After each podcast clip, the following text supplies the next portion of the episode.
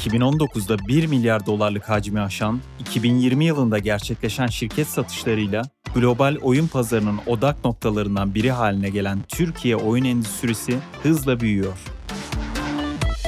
Geliştiriciden sanatçıya, girişimciden yatırımcıya birçok farklı alandan her gün daha da fazla sayıda yetenekli birey sektörde yerini alıyor. T-Play Stüdyo'nun sunduğu Oyun Girişimciliği Podcast'i değerli konuklarıyla Türkiye'nin ekonomik dinamosunun temelleri atılırken kafalarda oluşan önemli soru işaretlerine cevap arıyor. Nereden başlamalı, nereye doğru ilerlemeli, ekip, teknik konular, yatırım ve strateji. Umut Ermeç'in bu bölümdeki konu Virtual Projects'in kurucularından Onur Karaduman. Bu bölümde Onur'un tasarımcı ve eğitimci bakış açısından sektör ile ilgili birçok soru işaretine cevap arıyoruz. Şirket kültürü yaratmak, Hyper Casual'ın geleceği ve Covid'in sektöre uzun vadedeki etkisi bu haftanın konuları arasında. Keyifli bir sohbet sizi bekliyor. Herkese merhaba. Kuşadası'ndan sevgiler Güzel Çamlı'dan. E, bugünkü T-Play'in sunduğu Oyun Girişimciliği podcastimizin konuğu Onur Karaduman. Kendisi çok yönlü bir insan. Birazdan detaylarıyla konuşacağız. Merhaba Onur, ne haber? Merhabalar Umut. Teşekkür ederim. Sen nasılsın? İyi çok şükür koşturuyoruz. Ee, bugün böyle keyifli bir çalışma ortamı var. Ağustos böceklerinin sesi geliyordur diye tahmin ediyorum. Kıskandım. Benim arkamda koca koca binalar var yani. Bir de sende mimarlık da var Serde şimdi. Birazcık Heyula gibi böyle binalarla çevrili olmak e, moralini bozuyor olabilir. Biraz ondan da bahsedeceğiz. Öncelikle keyiflerin iyi umuyorum. Covid'i nasıl atlatıyorsun? Çalışma ortamınız nasıl? Hemen onu sorayım. Evden mi çalışıyorsunuz? Ofise geçtiniz mi? Son bir aydır ofise geçtik çünkü e, bu süreçte e, biraz fazla bir e, işe alım yaptık diyeyim. Daha doğrusu e, e, yani e, ekibi farklı yönlerde büyütmeye başladık. Bu da e, en azından e, yarı yarıya da olsa biraz bir analog kültürü gerek, gerektiriyor. Hani işleri yerine oturtmak için. Evet. Ne kadar dijital iş yapıyor olsak da ben bir tık daha analog kültürden yanayımdır. Defter Onu, falan var sende yani kağıt kalem yani evet o biraz artık eskinin alışkanlığı tabii ama e, şey zaten eskiz defteri yoksa bir developer'ın bile e, bizde biraz arıza çıkarıyorum ara ara. Diyorum ki hani okay. bunlar sizin günlüğünüz. E, yani bir şey çizmek zorunda değilsiniz, bir şey çizmeyi bilmek zorunda değilsiniz. Ama sonuç olarak zihninizle benim aramdaki tek iletişim ya da başkasının arasındaki tek iletişim zaten o kağıt kaleminiz olacaktır. Yani dünyanın en bence hızlı iletişim araçlarından biri. O yüzden o kültürü biraz kaybetmemeye çalışıyoruz çok ilginç bir şey söyledi. O kağıt kalem olayı çok ilginç ve bizim ofiste her yerde şey var. Beyaz tahta var. Yazıyoruz o kalemlerle, özel kalemlerle. Siliyoruz falan. Ve hep şunu hissediyorum böyle yönetimsel toplantılarda da e, oyunla alakalı toplantılarda elime kalem alıp bir şeyler çizmeye başladığım zaman kafam farklı çalışıyor. Kesinlikle. Değil mi? Yani daha önce düşünemeyeceğim şeyleri düşünmeye başlıyorum. Çünkü bir anda görsellik giriyor işin içine vesaire vesaire. Yani şey gibi bu biraz da aslında e, yani ana dilinize yakın bir başka dil konuşabildiğinizde o dilde başka bir insan olursunuz. Evet. Yani, bana arkadaşım hep şey derdi işte e, İngilizce'de sen senin dilinin kemiği yok. E, Aynen. E, hani biraz böyle çok harş konuşabiliyorsun diyorlardı. E, evet. Türkçe daha tabii ki nazik biriyim diye fark daha etmiş onlar. Yani de başka biri oluyorsun aslında. O da bir dil. Ya onda da bambaşka biri oluyorsun. O Aynen. yüzden e, kesinlikle katılıyorum oraya. Abi tabii e, yurt dışında mesela ben de hani New York'ta yaşadığımdan biliyorum yatırımcıyla konuşurken bile arada fucking diyebiliyorsun ama Türkiye'de birazcık zor mesela. Yani, yani o... çok zor. Yabancı yatırımcıyla Türkiye'de konuşurken belki fucking denebilir. ama yok evet dediğim gibi. Bizi dinleyenler, izleyenler şu anda şeyi düşünüyor olabilirler. Çok farklı şeylerden bahsettik hemen 5 dakikada. İşte Amerika'dan bahsettik. E, mimarlıkla alakalı şeyler de doğru mimarlık demesek de bahsettik çizimde. Developerlarla işte çalışmandan bahsettim. Bir anlatır mısın abi bize? Onur Karaduman kimdir? Amerika var iş içinde. Oyun sektörüne nasıl girdin? Böyle kısa bir özet geçersen çok sevinirim. Tabii ki.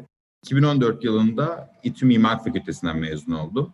Ee, zaten orada da yaklaşık yani ikinci sınıftan itibaren yazılımla ilgili bazı şeylerim vardı. Elekelerim diyeyim, biraz yönelmelerim vardı. Daha generative design. Yani işte modelleme programını açtığım zaman modellemeyi e, ben değil de yazdığım kod yapsın üzerinden. Aslında biraz şey makineyi çalıştırın ben niye çalışıyorum gibi e, biraz yaklaşıyordum duruma. Yapay e, zekaya doğru giden böyle. Biraz o tarafa doğru gidiyordu zaten. Evet. E, daha sonra okuldan sonra burada İTÜ Mimarlık'tan sonra e, UCLA'de işte siber cyber physical space, e, human machine interaction, işte biraz gaming üzerine bir yüksek lisans yaptım. Zaten evet. o aşamada e, epey hani konu, konularım aslında şey yine bir tasarımcı olarak yaklaşıyordum ama kendimi oyun motorlarının, e, elektronik devrelerin, işte endüstriyel robotların e, daha o zaman çok yeniydi ben gittiğimde. Daha consumer product hiçbirinin yoktu. Hı hı. İşte e, VR e, platformlarının içinde buldum. Zaten Bu arada hemen lafını unutma abi kusura bakma balla kesiyorum. E, bilmeyenler olabilir diye söylemek istedim. E, UCLA çok itibarlı bir okul. E, hem akademik anlamda hem de sektöre kazandırdığı profesyoneller anlamında, kalifiye insanlar anlamında. Onda bir not düşmüş olayım ben bilmeyenler için. Daha sonrasında zaten orada hani e, Amerika'da Sena var. Sena'ya selamlar. Sena ile birlikte Sena benim İTÜ'de hocamdı. Yani öyle diyeyim. E, o da Amerika'da yaşıyor daha sonra. Sena ile birlikte zaten biraz hani bugün burada ne yapıyorsak onun temellerini atmaya başlamıştık orada. Okul sonrasında da orada zaten Digital Experience Designer title'ıyla hani profesyonel olarak da devam ettim oradaki hayatıma. Buradaki Aslında, title neyi anlatıyor? UX gibi bir şey mi? User Experience gibi bir şey mi? Şöyle özetleyebilirim. Aslında her şeyi bir deneyim olarak ele alıyorduk. Bu bu bir oyun da olabilir, bir oyuncak da olabilir, bir kapı olabilir, kapı kolu olabilir, musluğun vanası olabilir ve bunların dijital augmentation üzerine çalışıyordum. Örneğin bir hastane zinciriyle beraber şöyle proje geliştirmiştik. Dediler ki bizim doktorların eğitim alanları var hastanelerimizde ve şey menekin kesmekten biçmekten şey yap, yapıyorlar. Hani duygusal bağ kuramıyorlar. Normalde hastayla duygusal bağlar olması gerekiyor diyorlardı. Ben diyordum ki tam aksine bence olmaması gerekiyor. Doktor doktorun niye hastayla duygusal bağı var? Onlar o iş öyle değil diyorlardı biraz da. O yüzden şey mesela onlarla o menekinlerle aralarındaki aralarında bir duygusal bağ kurmaları için o fiziksel durumu biraz daha dijital bir duruma çevirmeye çalışıyorduk örneğin. Ee, onun haricinde tasarımcılar için tasarım tool'ları geliştiriyordum ben bizzat. Örneğin Microsoft'la beraber mimarlar için güneş analizi yapan bir HoloLens tool'u geliştirmiştik. Orada hmm. da şey vardı, e, işte bir, yapılacak olan yapının 2D şeyi, planı çizili. Planın işte şeyleri yükseliyor. HoloLens takınca. E, duvarlar yükseliyor. İşte güneş vuruyor. Planı çevirerek aslında nasıl bir e, rotasyonda o yapıyı oraya konumlandırmanız lazım. Hmm. Tabii ki HoloLens olduğu için hala hani analog kültür hala devam ediyor. Evet. Hani, kağıt kalem not alabiliyorsunuz hala oranın üzerine. Öyle bir tool geliştirmiştik. Hatta yanılmıyorsam Wired Magazine'e falan da e, bayağı bir konu olmuş. Şey vay vay. Bu tool'lar var bir işe yaramıyor zannediyorduk. Meğer yarıyormuş gibi bir hava olmuştu. Ya, mutlu evet. oldum tabii ki. Çünkü şey onların da dilinden anlayabiliyordum. Evet hani yazılım biliyorum. Farklı tip yazılımlar biliyorum. Hani sadece bu game development anlamında demeyeyim. E, ne bileyim. Lazım olduğu zaman işte bir backend yazmam gerekmişti. Oturup öğrenmiştim. Yani yazılıyor. Yani hiçbir şey zor değil zaten o konuda. E, kimseye bir tutorial gözüyle bakmadım hayatta. Abi şey. orada lafını tekrar bir balla keseceğim. Abi, Hiçbir şey böl, zor beni değil. Böl, ben yoksa alır giderim. Hiçbir şey zor değil derken kastettiğin şeyi biliyorum ama orada bazen yanlış anlaşılmalar da oluyor. Hani hiçbir şey zor değil şu demek değil. Kolayca yaparsın demek değil Aa, yani. Değil. Kesinlikle değil. Kesinlikle o da değil. yani, yani çok zor ama yapınca oluyor anlamında sen söylüyorsun onu. Kesinlikle. Yoksa backend öğrendim diye iki tane Udemy dersi izleyip olacak bir şey değil o yani yok, mesela. Yok, kesinlikle Kanter, gözyaşı vesaire. Bayağı uykusuz geceler. Abi süper. Bugüne doğru yaklaşırsak biraz. Yani şu an neler yapıyorsun diye soracağım ama öncesinde şimdi Amerika'dan buraya doğru gelişini de biraz anlatırsan çok mutlu olurum. Genelde ilk soru şey oluyor. Neden döndün? Ee, benim de cevabım ailemi özledim. Gayet konu, bütün kapıları kapatan bir cevap zaten. Aynen süper. Ben de aynı şeyi söylüyorum. Evet. Bana da geliyor. ailemi özledim. E, bir de tabii ki zaten hayallerimin hani peşinden gitmek için burada olmam e, biraz daha avantajıma da oldu tabii ki. Çünkü burada Kesinlikle. sonuç olarak bu işte beraber yükü omuzlayacağım bir ordu tanıyorum. O, onun çok büyük bir artısı oldu.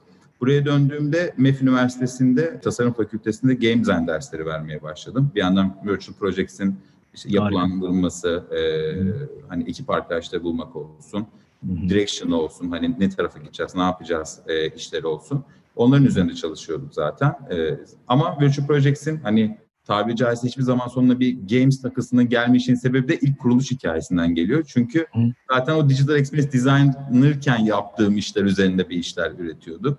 Orada mesela SAP ile beraber çalıştığımız bir iş olmuştu ben döndüğümde. Hı, Onların işte şey dedik, şirket yönetmek bir oyun, siz bunu sıkıcı hale getirmişsiniz, biz de tekrar oyun yapacağız. Yani bunu işte şey yapmışsınız, finansal dokümanlar bilmem ne. Bunu böyle bir işte şirketin her bir birimini bir şeye çevirdik. Bir gezegene işte C-level'lar şeyi görüyorlar. Bütün güneş sistemini görüyorlar işte. Ne bileyim, Aa çok iyi.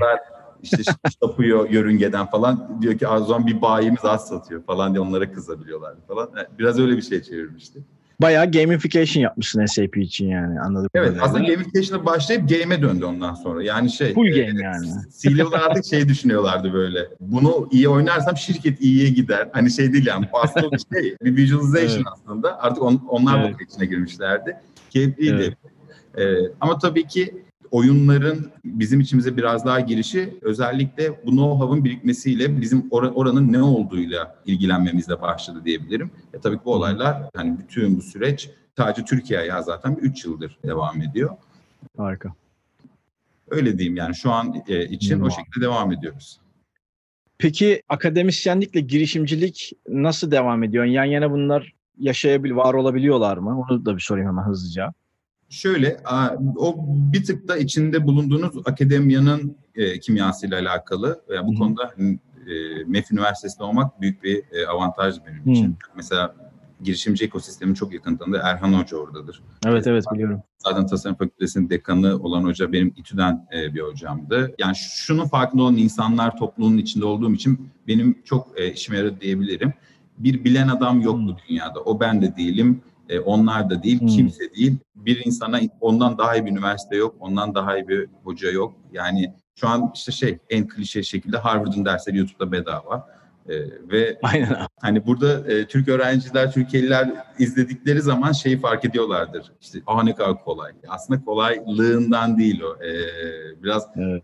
bilgiyi hani ulaşabilir yapmak sadece YouTube'a koymak olmuyor bir nokta. Evet. Bilgi ulaşabilir yapmak için epey bir hani minik bir noktası var orayı bulmak gerekiyor. Bununla ilgili şeyi söyleyebilirim. Şimdi İTÜ Mimarlık'ta okurken ben bizde teknik resim dersi yoktu. Diyorduk Allah Allah biz hani mimar olmayacağız mı? Bize teknik resim lazım değil mi? Hani teknik evet. resim dersi neden yok? Ee, sonra hocamız dedi ki yarın dedi gelirken patates, sulu boya ve bıçak getirin dedi. Bir de kağıt tabii ki. Bayağı patates baskı Patatesi deldik, kestik, sulu boya boyadık, bastık. Dedi ki bu kesit almaktır. Hakikaten bu kadar yani. Hani diğer normlara ihtiyacınız yok dedi teknik resim çizebilmek wow. için. O aslında şunu öğretiyor. Nasıl öğrenebileceğini öğretiyor sana herhangi bir şey. Yani bir şey öğrenmek istiyorsan o patatesi o patates sana öğretsin gibi bir durum oluşuyor zaten. Vay, ee, iyi hocaymış ama hakikaten. Çok yani iyi. Gerçekten. Ee, oğlu mesela staja gelmişti. Çok mutlu olmuştum ben. Hani Oo, biraz süper. şey yani payback zaman benim için dedim. Yani hayatımı değiştiren insanların çocuklarıyla beraber olmak beni çok mutlu etmişti açıkçası. Harika. Böyle. Abi o, o zaman hocamıza da buradan selamlar diyelim. Ayrıca e, Şükrü Çay ve Ramazan Altuntepe'ye de selamlar diyoruz. Mesaj atmışlar, merhaba demişler, iyi yayınlar demişler sağ olsunlar. Hemen e, oyun gelişimciliği tarafına biraz daha çekeceğim muhabbeti. Bu serüven başladı. Virtual Projects'in nasıl başladığını az çok anlattın. Hyper Casual'a nasıl geldi konu? Yani böyle bir araştırma mı yaptın? Pazar araştırması öyle mi girdin? Yoksa hasbel kader mi girdin?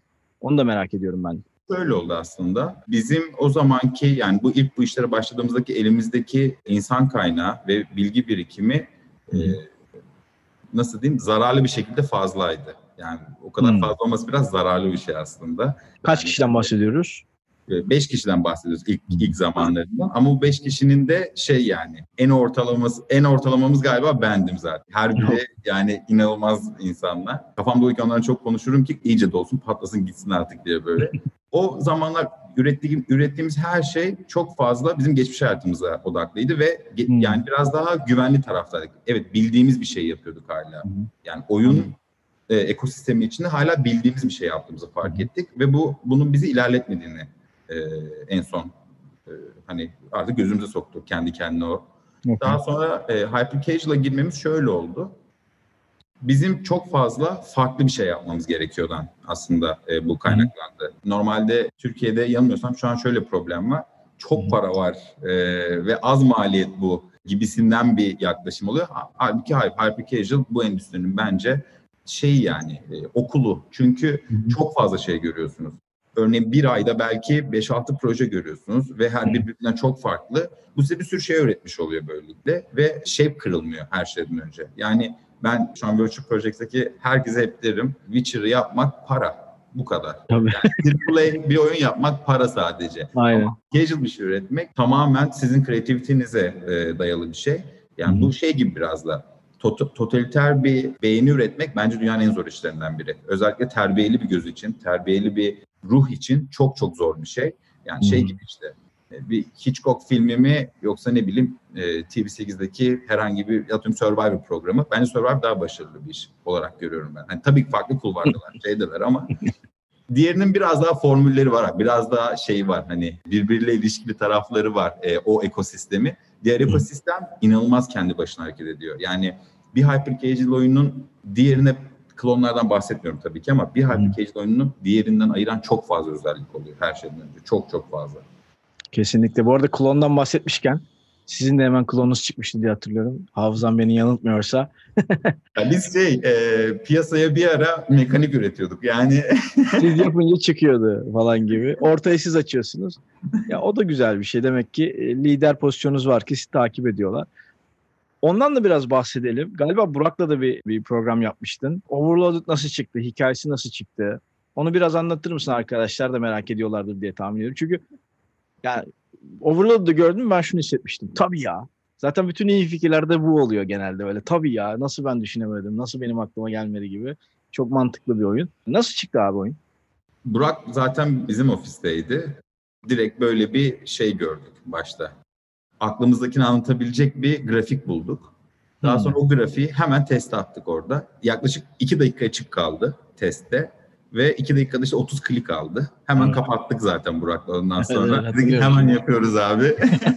Oturduk sonra direkt direkt yani şey Evet. e, böyle başında bekledik. Tık böyle refreshliyoruz böyle sayfayı. Böyle artıyor klik artıyor. Daha böyle ne bileyim işte 30 sent harcadı harcamadı bir sürü klik aldı. Böyle dedik, ne oluyor? Sonra hemen oturup daha detaylı tasarlamaya başladık. Orada zaten şey Burak'la olan konuşmada da şey diyordum. İnsanların otobüse doluşup patladığı bir şey zaten e, bizim memleketten başka nerede çıkabilir falan diyordum zaten. Her gün herkesin yaşadığı bir yer. Daha sonra hemen develop'u hallettik. Zaten Ağustos'un ilk haftası falandı. Hemen Tam bir e, sene olmuş. Evet, tam bir sene oldu şaka maka. Hemen e, ilk testlerden sonra çok kötü bir retention gördük. Yüzde sekiz yanılmıyorsam. Yani normalde bu duru Oo. demek aslında. Ama sonra neleri yanlış yaptığımızı oturup çok çok net böyle şey yaptık. Yani ortaya koyduk. E, dedik evet bunu yanlış yapmışız, bunu yanlış yapmışız. Yani o aslında yüzde sekiz bize tokat gibi geldi böyle. Güzel ama- o tokat öyle bir döndürdü ki bizi, öyle bir Aynen. yere oturduk ki tak diye böyle 43-44'lere tak diye çıktı zaten bir sonraki update'de. hani çok minik dokunarak on- oldu bir de bunlar. Yani input'u değiştirdik sadece diyeyim size hatta yani. Input değişti, olaylar değişti. Tokat güzel bir yere böyle yönlendirmişsiniz Çok- çok yani. Gözümde de canlandı yani böyle. Tokat yiyip böyle ha, ayılıp o zaman yüzde kırka çıkmış yani. Kullanıcı direkt o ya. Yani kullanıcı hakikaten Evet. e, fiziksel olarak ofisine gelmiyor ama sana datalara baktığın zaman sana güzel tokatlar atıyor. Yani uyandırıyor. Datayla dövüyor hakikaten kullanıcı.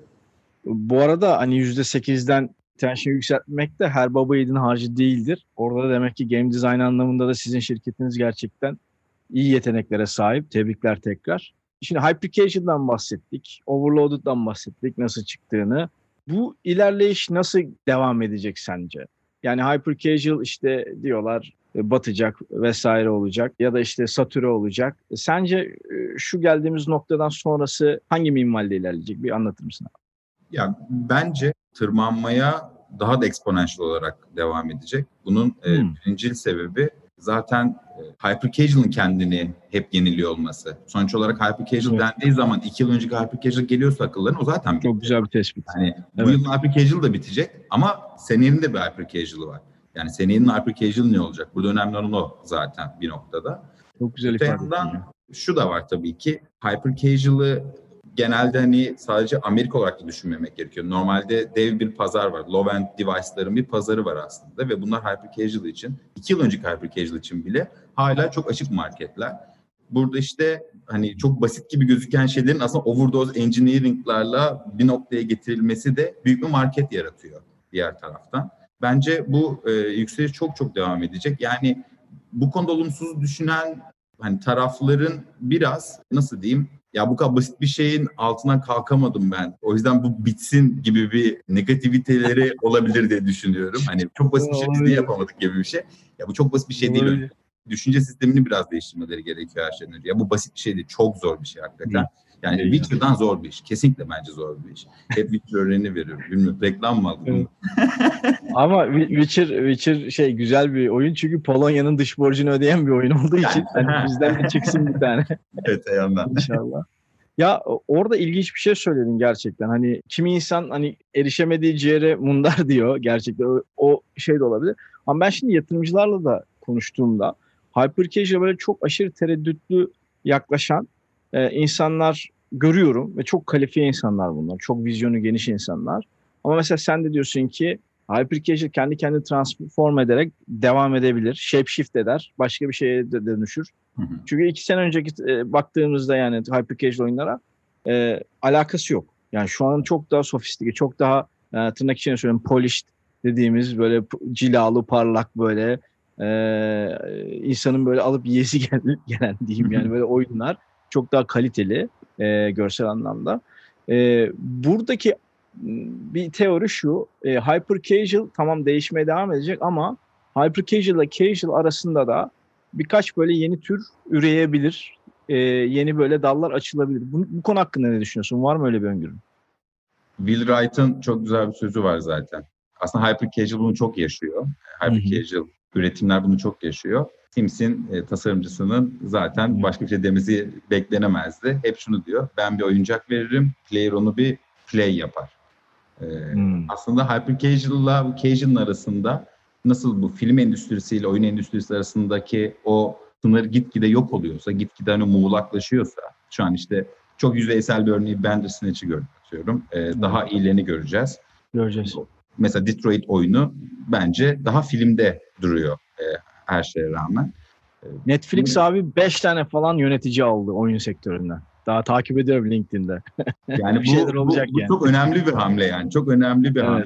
Burada da işte casual ve hyper casual arasında da şimdi casual'ı casual yapan şey ne? Çok fazla personalized bir aslında şey var orada. Size merhaba deyişinden casual bir title'ın siz ona hoşça kal dediğinizde neden, nereye gidiyorsun deyişine kadar aslında çok kişiselleşmiş. Hep aklıma gelen örnektir o. Anneme gelen e-mail. İşte Handan 5 yıldır kendi Crush oynuyorsun. Teşekkür ederiz. Oynamaya devam et butonu var. Hani ben dedim ki ya bir tane can ver. dedim bizim gönlümüz olmuş. Ya bu ne dedim ya. Arada da oluşan Abi şey. year, year 5 retention görünce pardon lafını kestim devam et abi. Estağfurullah. Yani e, hani arada da şimdi hyper casual'ın daha kitleye yönelik olması, casual'ın daha personalized bir durumda olması ama personalized durumu kitlesel bir içerikle sağlamaya çalışmasından mütevellit. Zaten arada sürekli biz gidip geliyoruz aslında. Hani biz hyper casual üreticileri olarak da bu iki ucun arasında sürekli bir yolculuk içindeyiz. Yani e, yaptığımız her oyunu hyper casual diyoruz ama kimisi işte 60 birim yaklaşıyor casual'a, kimisi yani daha kişisel noktalar içerebiliyor. Her bu ne kadar marketingde ya da e, geri bildirimlerde bunu çok önemsemesek de e, aslında zaten bunu yapıyoruz. Bu, bu ara türler sürekli türüyor. Evet abi. Ben şimdi biraz da hızlı geçiyorum bazı muhabbetleri. Dinleyenler niye bu kadar hızlı geçiyoruz diye düşünüyor olabilir. Çünkü Onur bayağı e, geniş bir skalada çalıştığı için diyeyim. Başka alanlarda da fikrini almak istiyorum. Şimdi eğitim alanında falan da e, düşüncelerini almak istiyorum ama önce öncesinde Jake the Dog isimli arkadaşımız abi konumuzla alakası yok ama Cem Yılmaz'a çok benziyorsunuz ama daha yakışıklısınız demiş. Çok teşekkür Bana ediyorum. demiştir. Bir gerçek bu kadar güzel ifade edilebilirdi. Ee, hatta daha da komiyim dermişim. Keşke gönül isterdi. Şimdi ya eğitime de gelmeden önce şey de sorayım. Bu kadar konuştuk. Sizin ilerleyişiniz nasıl devam edecek? Yani Virtual Projects bundan sonra neler yapıyor olacak? Kilometre taşları, hedefler. Onlardan da biraz kabaca bahseder misin?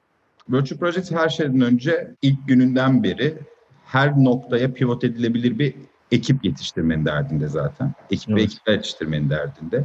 Yani ne bileyim yarın elektrikler gitti diyelim bütün dünyada. İşte e, ertesi sabah kapıya açıp geldiğimde e, böyle elimde file file limonla diyeceğim ki bunu şimdi satacağız. Ama nasıl? işte, e, creative Oyun oynuyor. yani kreatif tarafın oturup işte ne bileyim tabelalar üretmesinden tut da işte belki yeni markalaşma gibi.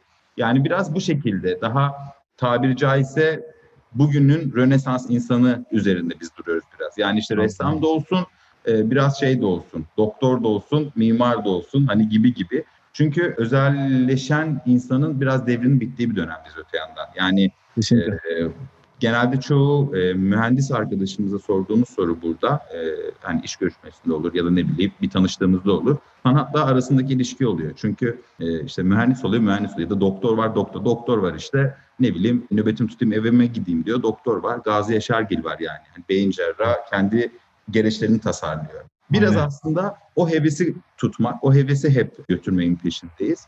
E, Virtual Projects tabii ki daha fazladan ziyade daha yüksek kalitede oyun üretmeye devam edecek. Burada ilk günden beri zaten hiçbir zaman kısıtlamadığımız bir tür skalamız da var.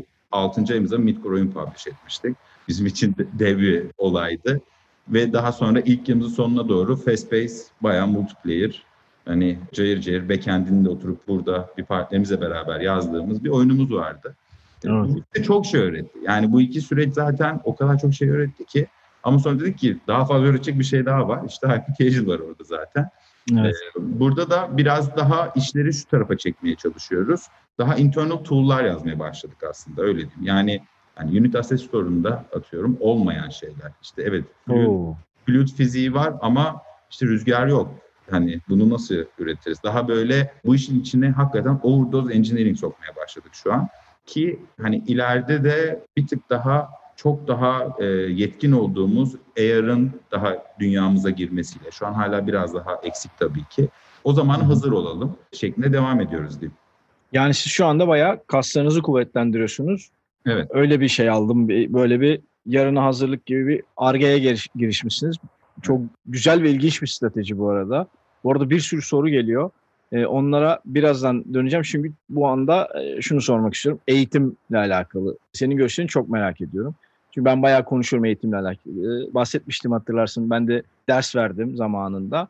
Ama tabii akademisyen değilim. Hani öyle bir iddiam yok. Ama ve lakin hani o sınıfta olmak ve ders vermek ve işte belli müfredatı takip etmek falan bana belli problemleri gösterdi. Ve hatta New York'ta onun için bir startup kurmaya çalıştım. O lifestyle bir işe döndü ve öyle kaldı. Sonra da hasbel kadar oyun sektörüne girdik. Ama ve lakin ben bu işin eğitim kısmıyla çok içli dışlıyım hala ve senin düşüncelerini merak ediyorum. Öncelikle şu anda sektörü biliyorsun, gördün, başarılar elde ettin, boşlukları gördün, e, kendine bir vizyon çizdin ve oradan devam ediyorsun. Burada eğitim kanallarından önüne gelen e, arkadaşlardan bir memnun musun? Ya da şöyle sorayım aynı soruyu. Eğitimde bir problem görüyor musun? Eğer evet ise bunun çözüm kaynaklarını nasıl görüyorsun? Nerede görüyorsun? Onları da konuşmak istiyorum seninle hem kanayan yaram hem hevesim. Aslında evet. hayatımda garip bir noktası var. En heveslendiğim soru buydu bu arada. Örneğin hani Virtual Projects'in de kendi dahilinde böyle. Virtual Projects'in dışarıyla olan ilişkisinde de aslında ilk gün şunu fark ettik. Biz eğitim kelimesini replace'lememiz lazım. Bu eğitim değil, evet. başka bir şey bulmamız gerekiyor. Çünkü evet. bizim kafamızdaki şey insanların insanlara direction vermek değil aslında Hı-hı. ya da şirketlere diyeyim. Burada biz bunu öğrenmeyle değiştirdik zaten her şeyden önce. Ve bunun ilk böyle testlerini şurada yapmaya başladık. İşte dedik ki ekip arkadaşı arıyoruz. Oyun oynamış olmanız bile bizi ilgilendirmiyor. Ben hayatımda bu arada totalde galiba iki saat oyun oynadım. Bu en Yani nefret ederim oyun oynamaktan özür dilerim. Çok bana mesela yani şey işte gün not saati her gün. Yani şey oluyor böyle oturup çalışıyorum işte evet. yavaş yavaş test device'lar bana doğru yaklaşıyor. Böyle şey yapıyorum. Gün not saati geldi mi yani ben Ama işim o tabii. E, oynamam gerekiyor. Hani piyasada ne var ne yok sürekli oynuyorum ediyorum tabii ki. Ama e, bir de şey işte memnuniyetsiz kullanıcı olduğum için hemen her şeyi bozmaya başlıyorum. O hmm. iyi bir oyuncu olmadığım için de zaten benim bile oynamam gerekiyor her şey. İyi bir benchmarkım aslında ofisin içinde. Öte yandan hmm. beni seviyorlar o yüzden bir test user olarak. Tabii e, biz bunu öğrenmeyle dönüştürürken işte ilk bunu test ederken e, kendi içimizde hiçbir şey bilmeyen insanlara dedik ki bize bir oyun yap. Dedik ki nasıl? Biz dedik ki ne bilelim biz. Yani biz de bilmiyoruz. yani, e, bunun bir okuluna bir şeyine gitmedik biz de yani. Vay. Çünkü e, her şeyden önce şunu söylemeye çalıştık. Burası bir tutorial merkezi yani burası şey değil işte. Ne bileyim Unity sertifikası alacağın yer değil. Ya da burası evet. işte ben bir game artistim deyip çıkabileceğin yer ama e, şöyle bir yer. Mesela bize game artist başvuruları oluyor.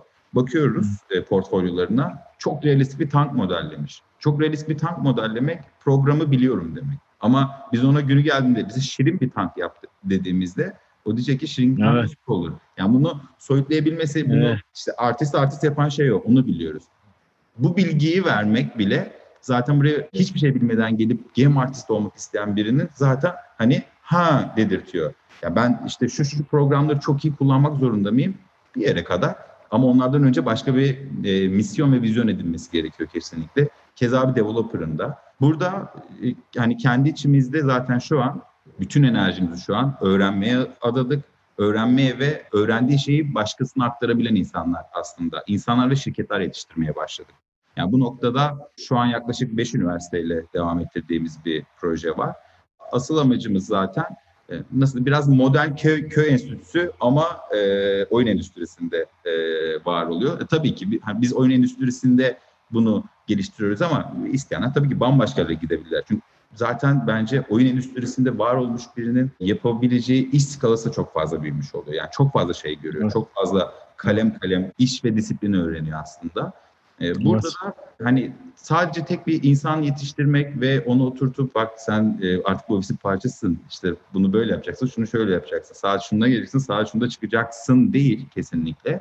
Tam aksine şirket avukat da alsak diyor ki bize bir oyun yap. Diyor ki ne alaka yani ben sizin avukatınız olacağım. Diyoruz ki ama biz de aynı dili konuşman gerekiyor. Yani senin için oyun ne? Yani oyun ne senin için? Zaten e, aslında hukukun da bir oyun olduğunu, hani onun da bir şey var. tabii canım. var. Kitap açıyorsun mekanikleri Aynen. var zaten. İşte ceza var tabii yani. mekanikleri var falan yani. Yargıtay'dan dönme mekaniği.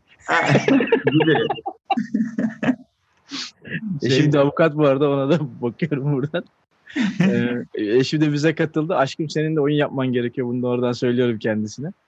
Ya zaten geçenlerde annem bir dizayn yolladı bana. Bayağı çizmiş işte anlattı mekaniklerini falan. Direkt e, şirket sileyine yolladım. Dedim ki ayağınızı denk alın dedim. Bence çok Abi iyi bir çok güzel ya. dedim. Hani şey değil bana hiç yani bu zaman kadar ne annem ne babam hiçbir şey demedi yani ya da ne bileyim arkadaşlarım bile demediler. Ya bak o bir fikrim var.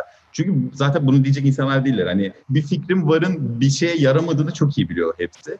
Hani evet. bir fikrim var. Ne yapayım? Benim de var yani. Hani bazıları da fikrim var söylemem diyor. E, tamam diyorum ben ne yapayım? Hani e, yani bunlara gidiyor konu. Gel, gelip söylüyor abi bir de. O, o hiç başına geliyor mu bilmiyorum. Evet, evet. Abi bir fikrim var evet ama söyleyemem. Ya tam aksine bağıra bağıra söylemek gerekiyor ki Aynen. şey işte, bunu ben yapabilirim zaten. Hani maçan yoksa sen yap hadi gibi bir Aynen. duruş sergilemek gerekiyor bence o konuda. Şu an işte öğrenme ve hani lügat gereği eğitim dediğim şu an. Hani eğitim programlarımızı şu an kendi içimizdeki ve üniversiteler arası ve ayrıca hani bunu insan değil şirket yetiştirme olarak edinmemiz bizim şu an neredeyse bütün enerjimizi alıyor. Ama bu bunun uzun vadeli bir yatırım olduğunu farkındayız. Yani maddi değil, manevi bir yatırım olduğunu farkındayız her şeyden önce. Bu hükümetler neden eğitime yatırım yapmazlar? Çünkü seçim 4 yıl sonra, eğitimin geri dönüşü 50 yıl sonradır. Ee, biraz bunun gibi hani evet. biz şu an bugünü kurtaralım, hadi bugün bize daha çok oyun yapacak, daha çok developer'ımız olsun gibi değil de tam aksine bu endüstrinin özellikle yereldeki e, durumunu daha da yukarıya çekmek adına şu an sadece kalifiye insan değil ayrıca çok profesyonel şirketler de yetiştirmeye başladık. Çünkü bizim know-how'umuz sadece aktarabileceğim şey sadece nasıl oyun yapıldığı değil. Oyun yapmak, oyun endüstrisinde var olmak asla değil. Yani mahvederler sizi. Siz fatura kesmeyi bilmiyorsunuz, sizi mahvederler. Ya da ne bileyim önünüze gelen bir sözleşmede sizden ne isteniyor, sizden ne alınıyor bunu bilmiyorsunuz sizi yine mahvederler. Sizin bir project management tool'unuz olması lazım.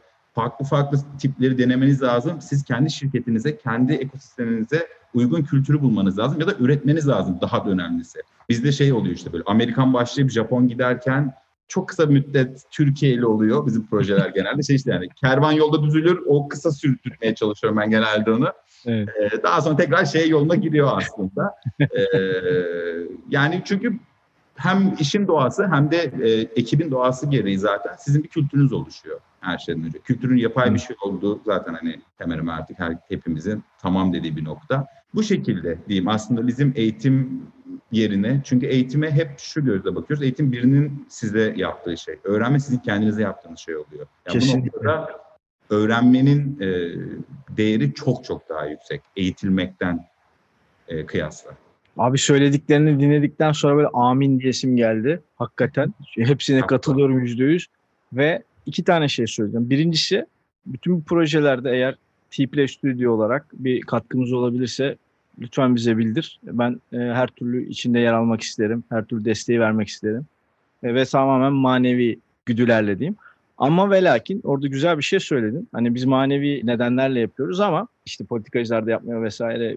Ama E, bizde abi bu işe giriş bariyerleri iyice düştüğü için, terminler de iyice kısaldığı için o artık 50 seneler, 40 seneler de yok. Artık belki aylardan bile bahsediyor olabiliriz. Dolayısıyla sen onu o niyetle yapmasan bile bunun pragmatik perspektiften baktığında da bir e, geri dönüşü olabilir diye düşünüyorum ki iyi ki de olur. İnşallah da olur. Önceki bunu bir söyleyeyim. İkincisi buradan bizi dinleyenler, izleyenler merak ediyordur. Programın ismini zikredersen ya da nereden başvurabilirler? Herkes katılabiliyor mu? Üniversite öğrencisi mi olmak gerekiyor? Şirketler katılabilir mi? Onları da paylaş istersen arkadaşlarla. Şu an biraz daha bizim arkadaşlarımızın, dostlarımızın daha üniversitenin içine girip girip daha hmm. bazı e, stüdyolarda direkt hani çok yeni bir stüdyo görüyoruz. Tam harcandıklar, harcanacaklar yani. Hmm. E, direkt öyle ulaşmayla yürüttüğümüz bir şey ama e, yakın bir zaman içinde yani bu, bu yılın sonu olmadan zaten yani özellikle bir 2-3 ay içinde diyeyim bunun tamamen şeyini duyurmuş olacağız. Daha dijital anlamda da hani sonuç olarak biz bütün problemlere erişemeyiz ama problemlerin bize erişebileceği bir sistem oluşturmuş olacağız zaten. Harika. Ama şu an için şey yapabilirler tabii ki. En azından programı dinleyenler, izleyen Hı. arkadaşlar için e, direkt Virtual Projects'e bir e-mail atabilirler. Ya da e, yani bütün ulaşım kanalları var orada. Hani gelip ofisimize misafir edebiliriz tabii ki. Hani e, konuşuruz ne dertleri, bu endüstride nasıl bir dertleri var her şeyden önce. E, Harika. Şey bile oluyor tabii ki işte e, ne bileyim e, stüdyo yöneticisi arkadaşlar oluyor mesela. Diyorlar ki ya çalışanlar sürekli başka yerlerde çalışıyorlar. Hani ya başka yerlere sürekli gitme eğilimindeler. Ya bunun birinci sebebi şu oluyor zaten. Bunun birinci sebebi diğer stüdyo yöneticileri. Yani başka bir yere çalışıyorsa biri yazma işte LinkedIn'den deme yani. Bende 500 liraya fazla çalışır mısın deme. Yani evet. biz biraz bunu bu tarafa çekiyoruz. Yani biz evet. stüdyo yöneticileri olarak bu endüstriyi biraz şu an kendimize dert haline getirmeye başlıyoruz aslında. Tüketiyoruz biz çalışanları. Halbuki tüketmememiz gerekiyor. Bizim şu evet. an e, üretebilecek insan üretmemiz gerekiyor. Hatta üretebilecek üretim sistemleri üretmemiz gerekiyor. Kesinlikle. Yani o kadar güzel e, bağladın ki ben de tam şeyi soracaktım. Lafı oraya sen getirdin. Hani biz de mesela bunu ölçeklenebilir yapabilmek için bizim de şirket kültürümüz var yarattığımız. Dediğin gibi bu arada üretilen bir şey. Bazı insanlar şey düşünüyor, onu çok sık görüyorum. Ya şirketi kuralım, yatırımı alalım, oyun da çıksın, kültür de zaten kendiliğinden oluşuyor. Tam tersi. Evet. Önce kültür oluyor, kültürden onlar çıkıyor. Yani o bahsettiğimiz şeyler, yatırım da ona geliyor vesaire gibi. Oyun da oradan çıkıyor bunu ölçeklenebilir kılmak yani bu öğrenim habitatını diyelim. Ölçeklenebilir kılmak için sen bir adım atıyorsun. Bunu daha böyle global ölçekte yani şu anda bir terminleri 10 seneye alalım. Kaynaklar milyarlarca dolar olsun. Her şey var elimizde. Senden onu duymak istiyorum. Yani elinde sınırsız imkan olsa şu anda. Şu anda kısıtlı imkanlarla çok kişiye dokunmayı becermişsin. Bu bu arada çok etkileyici bir şey. Tebrik ediyorum tekrar. Ee, inşallah yakın zamanda Türkiye için de ölçeklenebilir hale de geliyor. Ama ben daha çok e, global arenadaki yansımasının nasıl olabileceğini duymak istiyorum senden. Bu bir okul mu olur? Bir program mı olur? Bir platform mu olur? Nasıl bir şey olur? Biz şu an ne olur dersek onların hiçbir olmaması gerektiğini düşünüyorum. Çünkü böyle bir kaynak, böyle bir ölçekte aslında biraz kendi kendine yürümesi gereken bir şey olduğunu düşünüyorum. Bunun hani daha yerel tarafta akma şey geliyor. Hani şu an evet bazı özel kolejlerin, okulların işte lise müfredatında bir kodlama, programlama şey konuları oluyor, dersleri oluyor. Ama e, ben birkaç tanesi inceledim ve epey yüzeysel olduklarını fark ettim. Şöyle bir durum var. İnsan olduğunu hakikaten bunu biraz askerlikle fark ettim. Ben normalde sabah dörtte kalkıp hayatımdan hiç tıraş olmamıştım ve çok ağır geliyordu. Ama e, ona da alışıyoruz, onu da yapabiliyorsunuz yetenek gerektiren bir şey mi? Bence evet. Sabah dörtte kalkıp tıraş olmak her gün bir yetenek gerektiren bir şey. Alışkanlıktan ziyade. Yani disiplin gerektiren bir şey her şeyden önce. Burada da zaten e, hani çocukların olsun ya da gençlerin hatta ve hatta ve hatta orta yaş ve üstü insanların da olsun aslında bu işin için olabileceğini düşünüyorum. Yani e, game development üzerine halk eğitim merkezi niye olmasın? Olur yani olur. Bal gibi de olur. E, sadece şu önemli olan nokta burada bunun lecture'larının veya içeriğinin çok çok iyi saptanması gerekiyor. Yani zaten global ölçekte çoğu oyun motoru veya büyük oyun şirketleri zaten bu eğitimi aslında online biraz devam ettiriyorlar. Ama yine de o şöyle bir şey. Çok merkezileştirilmiş bir şey. Yani bilginin otoritede kaldığı bir durumu. Bilgiyi daha e, demokratik hale getirmek buradaki önemli nokta. E, bunu sanırım Unity en iyi yapan yerlerden biri. Çünkü herhalde her sunumda e, CEO'larından şey duydum bu işi demokratikleştirmeye çalışıyoruz. Herkesin, her kimlikten, her e, disiplinden kim gelirse gelsin bu işe e, ya da yani Unity özelinde bir ürün çıkarabileceği aslında creative business'ların işletim sistemi gibi bir şey haline getirmeye çalışıyorlardı. Burada aslında bu da öyle. Yani e, okul bence 2000 yıl önce bitti. Üniversite yaklaşık 100 yıl önce bitti. Evet. Yani bir departman olup şu an oyun endüstrisinde kaç yani yüzde kaçımız oyun eğitim almış insanlar? Bir yoktur yani. Sıfır yani nokta bir şey. Çok, Bunun sebebi bu endüstrinin yeni olması? Hayır, bu endüstri 40 yıldır var. 40 yıldır olan bir şey neden fakültesi yok? Çünkü şundan kaynaklanıyor bu. Üniversite şey konusunda çok hantal. Fazla özelleşmiş, fazla işte bina bina neredeyse aslında bunun mimari karşılığı da var. Bina bina e, ilgi alanları ve gelecekte yapacakları işler, işler konusunda insanları ayırdıkları bir kurum. Yani böyle bir yerden bir şey çıkamaz. Üniversite bitti zaten artık bu konuda. E, bu, bunun en iyi örneğini galiba MIT'nin Media Lab'inde görebilirler. Yani, evet, yani, takip ediyorum ben onu. Yani Çok onların ciddi. direktörünün lisans diploması yoktu. Yani eski direktörün sonu. Bu arada kitabı kesinlikle okuyun. Onun yazdığı bir Whiplash diye bir kitap var. 10 prensipten bahsediyor. Daha hızlı bir gelecekte survive etmek için aslında 10 e, düşünme şeklinden bahsediyor. Çok özel bir kitap bence. Orada işte şey diyor mesela e, harita değil pusulan olsun. Yani bu bile mesela çok şey anlatıyor. Yani bir, bir harita sizi hakikaten şunun içine koyar. Her şeyi görmek için her şeyi görünebilir hale getirirsiniz. Her şeyi sizin ölçenize evet. getirirsiniz. Ama pusula öyle bir şey değil. Pusula haritada olmayan yere götürür sizi. Bu biraz da öyle bir yer. Bu işin de eğitim değil de öğrenme kısmının hani bizim kafamızı ampulün yanması da biraz ondan geldi. Süper abi. Yani TED Talk izlemiş gibi hissediyorum şu anda kendimi. Ben cevabını da şöyle aldım. Yani benim anladığım şu. Diyorsun ki eğer bu işi biz demokratikleştirebilirsek, herkese öğrenme fırsatı verebilirsek ve lokal kaynakları da yani bu dediğin gibi halk eğitim de olabilir, belediyede bir kurs da olabilir, her şey olabilir. Ancak öyle hani bunu ölçekleyebiliriz. Bunun yolu budur. Ee, okul vesaire gibi arkaik sistemlerle e, ve böyle yani top down denilen işte o dediğin gibi departmanlaşmış belli hiyerarşilerle insanları bölerek sen şu olacaksın, sen bu olacaksın. Çünkü oyun dediğin şey gerçekten de psikoloji de var içinde. İşte matematik de var, istatistik var, kralı var istatistiğin. Yani her şey var birazcık birazcık. Ee, şey de demin de onu dedin, o da benim çok ilgimi çekti. Ee, yani oyun sektöründe çalışan insan her yerde çalışır gerçekten de. Yani bizde şimdi 20 yaşında 22 yaşında arkadaşlar proje yönetiminin hızlandırılmış kursunu aldılar böyle 3-5 ayda ve deli gibi proje yönetiyorlar. Bu çok çok büyük bir nimet onlar için. İnşallah ileride bunun çok ekmeğini yiyecekler diye düşünüyorum. Kesinlikle. Abi çok teşekkür ediyorum keyifli cevapların için. Bakıyorum sorularıma hepsini hepsini de sormak istiyorum ama eğitim konusunda gerçekten benim kafam açıldı. Mobil oyun sektörünün geleceği hakkında neler düşünüyorsun dedim. Buna kısmen cevap verdik ama ben şeyi sorayım sana. Covid salgınının etkisi oldu. Bütün e, dijital sektörler olduğu gibi.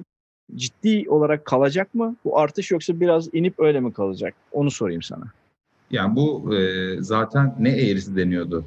O kadar Gauss mu? Gauss'un değil. Bir, bir, bir eğri vardı. Aşık olmak da biraz öyle. Bütün travmalar öyledir daha doğrusu. Bu da bir travma. Hmm. Ve e, bunun da tabii ki peak yaptığı yerden sonra biraz daha normalleşmesini bekleyeceğiz. Ama hiçbir zaman hmm. noktasına ulaşmayacak dediğin gibi aslında.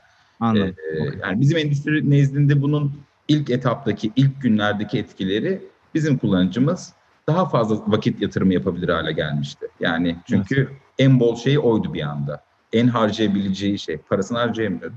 Sadece evet. vaktini harcayabiliyordu. Parasını da harcayabiliyordu da çok kısıtlı harcayabiliyordu. Sosyal hayatından kopunca. E şimdi tabii ki biraz daha sosyal hayat dönünce tekrar vakit yatırımı yapacağı değil, boş vaktini değerlendirebileceği bir şey arayışına girdi tekrardan. Hani bu zaten endüstri ona göre cevap veriyor bir yandan da.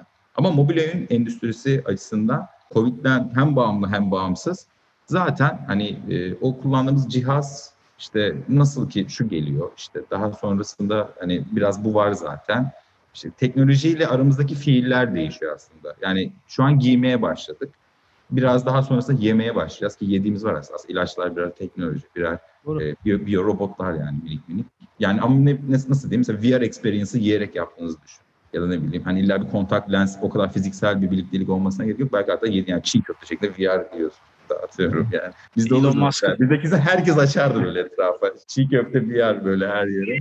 Hayatımda bana gelen en komik işti. Onu anlatmayı çok istiyorum. Anlat Çiğ abi, ben dinlemek istiyorum. Müthiş ya. Yani e, o çiğ köfte de çok güzeldi. çiğ köfte markası dedi ki şey e, şöyle bir deneyim istediler. Bunların bir işte şeyi var. e, etkinliği var. Bu bayağı eski bir olay bu arada. Yani Virtual Projects'in de biraz eskisi. İşte ziyaretçilerimiz hava, tavana çiğ köfte atsın. E, bir projektör de alttan şey yapsın. Hangi çiğ köfteleri buz gibi göstersin. Ya bayağı machine learning problemi istiyorlar bir. Computer vision problemi istiyorlar ama olay çiğ köfte tavana fırlatma deneyimi. Ben dedim ki yani bu teknoloji şimdi niye böyle kullanalım yani ne gerek var. Sonra tabii ki yapmadık hani günün sonunda. Yapılabilirdi var. Bence komik bir olaydı ama şeye dönerdi olay yani sonra. E, işte Türkiye'de de teknoloji ancak böyle kullanılır haberlerine çıkmak istemedim açıkçası. Evet. Abi, kendi kendimizin karikatürünü yapmış gibi bir şey olurduk yani. Böyle. Ya ben ilk dediler suratlarına güldüm zaten adamcağızın. Hani biraz e, ayıp oldu aslında. Ama abi E, yani tutmak da zor yani öyle bir Evet. teklife karşı. Abi son soruma gelmek istiyorum. Çok da soru var. Onlardan da biraz alalım istiyorum e, geliş sırasına göre. Son sorum en sevdiğim sorulardan biri oluyor genelde podcastlerde. Bu zamana kadar oyun sektöründe geçirdiğin süre içerisinde aldığın en büyük ders nedir? Ya da yaptığın en büyük hata diye de anlayabilirsin. nedir? Zor değil mi? Evet çünkü Çok var abi yani. aynen ben de şey. Full hata. Full hata. Sadece hata var. İyi ki yapmışım onları o ayrı da şey gibime geliyor. Ama daha sonra onu yaptığıma mutlu da oldum. İlk hata gibi geldi. Daha sonra mutlu olmaya başladım Hmm. böyle yaptığıma. Hiçbir şey bilmeden hakikaten bu konuyla ilgili yani oyun endüstriyel bir anlamda bir şey bilmeden bu işe girmek. Endüstriyi bilmeden girmek. Yani Hmm. e, evet üretimini ne olduğunu biliyordum ama endüstrinin tam olarak ne olduğunu bilmeden bayağı bir cahil cesaretiyle buna girmekti. İyi ki girmişim tabii bu ayrı konu. Mesela şey ilk yılımdan sonra dedim ki şu an bildiğim şeyleri bilsem yapar mıydım bu işi? Sanırım yapmazdım diyordum böyle. Yani o kadar böyle şey gelmişti. Ama daha sonra tabii ki o cahil cesaretin de biraz artılarını gördüm. Yani o riskin de biraz artılarını gördüm. E, belki şansım beraber gitmiş olabilir. Ama Abi çok çok ilginç bir şey söylüyorsun. Kusura bakma lafını kestim. Şey bir hata yapmışsın. Bunu belli bir süre hata olarak nitelendirmişsin. Sonra belli bir zaman gelmiş. O zamandan sonra ya o kadar da hata değilmiş aslında. İyi ki de öyle olmuşa doğru evrilmişsin. Şimdi uzun vadede bu iş acaba hata mıydı değil miydi diye sorayım sana. Yani geriye dönüp baktığında artılar eksisinden fazla mıydı bu kararın? Kesinlikle artıları çok daha fazla. Çok Süper çok ya. daha fazlaydı. Sadece artılarını ben o, o zamanki aklımda aslında fark edemiyordum. Şu an neredeyse eksisi yok yani benim hayatımda. Artık hepsi gitti. Ha bir de şeydi, bunu hep şaka olarak söylerim. Oyun endüstrisinde yapmamanız gereken bir tane bir şey var. O da oyun derim arada. Ya. Yani bu endüstride oyun harici var olmak çok daha kolaydır. Yani oyun yapmak harici var olmak çok daha kolaydır. Ama bu endüstrinin tabii ki bel kemiği üretimidir. Hani bizleriz bu bu noktada ve partner hani par- publisher'larımız zaten onların da bu işin hani üretimine girmesi zaten param var publishing yapayımla bunun o tarafında bulunan publisher zaten nasıl ayrıldığını çok görüyor. Çok rahat. Bu işin para işi olmadığını fark ediyor daha sonra da zaten. Ama şey şakasını çok yaparım yani. Oyun endüstrisinde oyun yapmayın. Tanıdığım, bildiğim çok insan var. Ee, sadece oyun yapmaya çalışarak bayağı şirketleşiyorlar ve büyüyorlar ama oyun yok mesela. Ha. Ee, ama tabii ki bizim hedefimiz o değil. Bu arada e, bu bahsettiğin şey ben müsaadenle bir örneğe çevirmek istiyorum. Hı hı. Sen havuza atlamışsın yüzme bilmeden ve su yutarken yaptığının bir hata olduğunu düşünmüşsün. Su yuttuğun esnada. Su yutuyorsun, acı çekiyorsun, belki bayağı batıyorsun, belki ölüm korkusu yaşıyorsun. Öldüm, öleceğim derken bir bakıyorsun ki Aa ben suyun üstündeyim aslında falan derken bir bakıyorsun yüzmeyi öğrenmişsin, bir bakıyorsun kulaç atıyorsun. Dolayısıyla burada yaptığın şey aslında doğru bence naçizane yorumum. Yüzmeyi bilmeden havuza atlamalı bütün girişimciler. Ben de böyle düşünüyorum. Kendi düşüncemi de buradan paylaşmış olayım. Zaten yüzmeyi bir şekilde öğreneceksiniz. Ya da paraşüt var mı yok mu diye düşünmeden uçaktan atlayın. Paraşütü yolda yaparsınız, takarsınız, açarsınız. Açılırsa ne mutlu. Açılmazsa hiç zaten sizin olmamıştır diye bitireyim. Olmadı ama. Ya Onur çok keyifli bir muhabbetti. Gerçekten ben şahsen çok şey öğrendim. Teşekkür ediyorum. Gerçekten ben teşekkür ederim. e, zamanın Yani, için. E, Kısa- için özellikle. Estağfurullah abi. Valla e, gerçekten dediğim gibi TED Talk gibi bir şey oldu. E, ben birkaç tane de soru alacağım müsaadenle. Bir 5 dakikamız falan daha var. 5-10 dakika eğer vaktim varsa. E, şimdi canlı canlı sormuşlar. En başa gidiyorum ilk soruda. Şükrü Çay sormuş. Yaz aylarında oyun firmalarındaki ilerleyişi ve süreçleri görmek ve öğrenmek için çalışmak istiyoruz. Firmalara CV gönderirken nelere dikkat etmeliyiz, neler yapmalıyız? Öğrenmemiz gerekenler nelerdir? Cevabını alalım abi. Şöyle CV konusu özellikle bizde çok template, çok sıkıcı. Yani şöyle diyeyim, kamu kuruluna başvuru gibi gelen CV'ler geliyor. Beni çok üzüyor. Ama çocukların ya da e, bireylerin buna çok hatası yok. Çünkü CV nedir diye zaten direkt kendileri ilk yüzle geliyor. Aslında onlar da havuza atlıyorlar orada. O CV, ilk CV'lerini yaparlarken. Çünkü yani evet. şey de değil bu arada. Evet. Kullandığınız programların ya da Google Search'ün de sonucu olamaz zaten doğrusu. Doğru CV nasıldır? Büyük ihtimal inanın en yanlışını bulacaksınız o search'ün sonunda. Burada en önemli şey her şeyden önce işte sizin yani benim çok dikkat ettiğim nokta bu. Not orta, ortalamanız ya da ne bileyim nereden mezun oldunuz, mezun oldunuz mu olmadınız mı? İşte e, lise terk misiniz, ortaokula mı gidiyorsunuz? Bunların hiçbirinin önemi yok benim gözümde. Benim gözümde şunun önemi var. Hayat normal devam ederken zaten yapmanız gereken şeyler varken siz onun üzerine ne kadar çıkabildiniz? Mesela bir Amerikan Üniversitesi'ni sen de çok iyi bilirsin. İlk bakacağın evet. şey diyor. Not ortalaman 3,5 mu 3 mü diye bakmaz. Not ortalaman evet. 3,5 ne yaptın diye bakar. Sadece not ortalaması mı yaptın yoksa şey mi? Yanında ne bileyim yüzme madalyası aldım. İşte e, çok iyi saksafon çalarım falan filan gibi bir şey mi diye bakar. Durumlar aslında şey biraz ona dikkat etmeleri gerekiyor. Yani sonuç olarak CV bir beyandır. Ee, yani işte şu programı şu evet. kadar iyi biliyorum. Benim için hiçbir şey yok onun. Ya da inanın hiçbir şirket için yok. Yani işte advanced. İngilizce biliyorum. Ben hayatımda zaten şey görmedim. Intermediate İngilizce yazan CV görmedim. Ama evet. bizde bütün belgeler İngilizce yapılır. Virtual Projects'te Türkçe hiçbir belge yoktur. Bütün ciltler falan her şey İngilizcedir. Bunun tek bir sebebi var. Bu e, endüstrinin jargonu çünkü bizim dilimizde değil. Ve günün birinde biz Türkçe bilmeyen birinde işe alabiliriz. Geldiği anda her şey onun için hazır olması gerekiyor. O kadar yerel düşünmememiz gerekiyor konumumuzdan.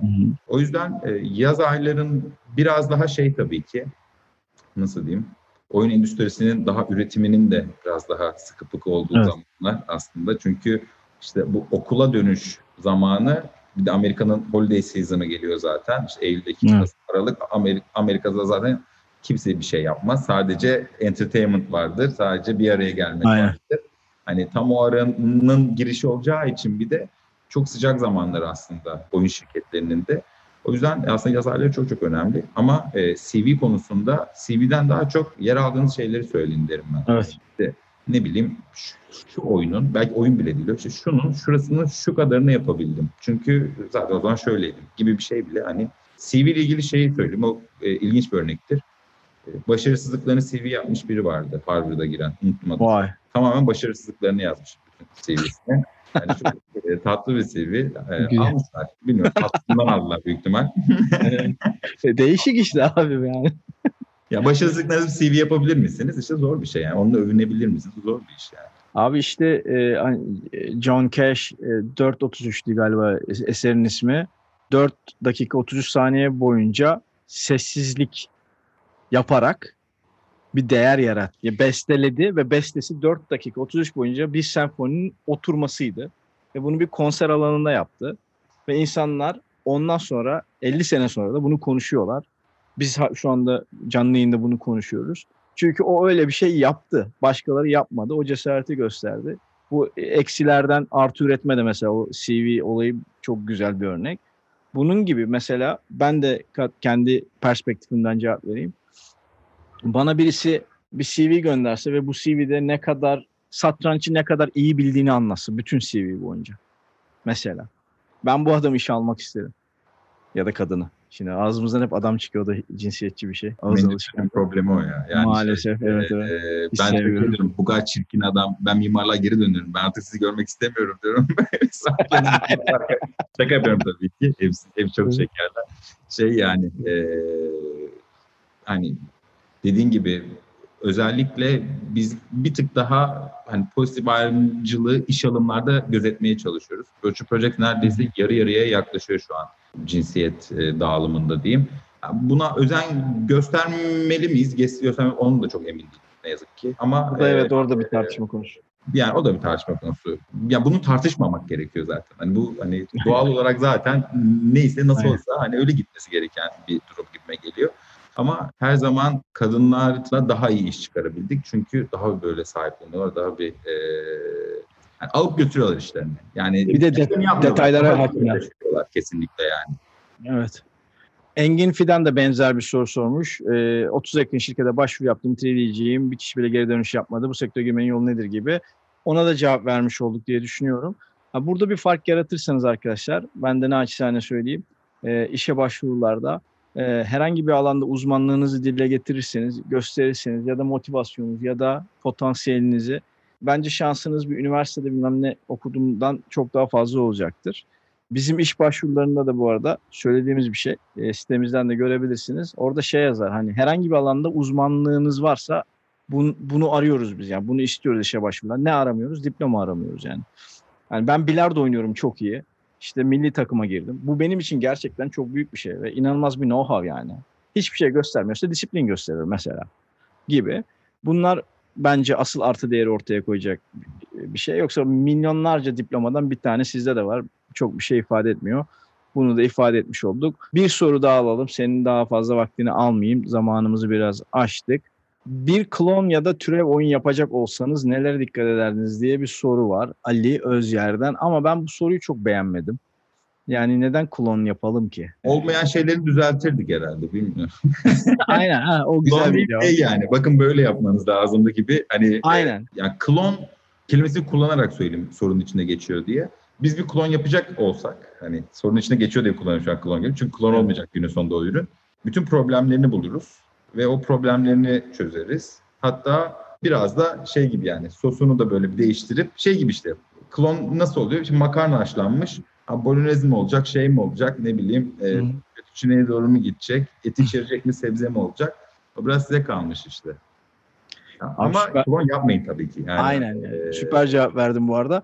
Ben hep şey örneğini veriyorum. Sesten de geldiğim için, müzisyenden, müzisyenlikten de geldiğim için e, heavy metal klasik müzik olmasa var olamayacak bir şey.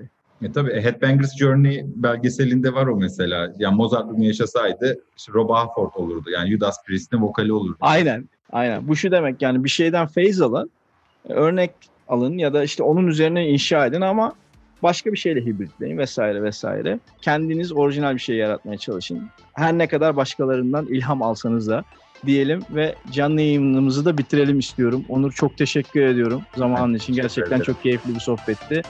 Ee, çok yakında podcast olarak da Spotify, Apple, e, Google Podcast her yerden yayınlanacak inşallah. Bizi dinleyenlere de buradan çok teşekkür ediyoruz. Kusura bakmayın bütün sorulara cevap veremedik. Ee, ama sorulara yorumlardan cevap vermeye çalışacağım ben şahsen. Herkese iyi akşamlar diyorum. Onur tekrar ağzına sağlık. Çok teşekkürler. İyi akşamlar. Çok teşekkür ederim ben de. Görüşürüz. Görüşürüz. Bay bay.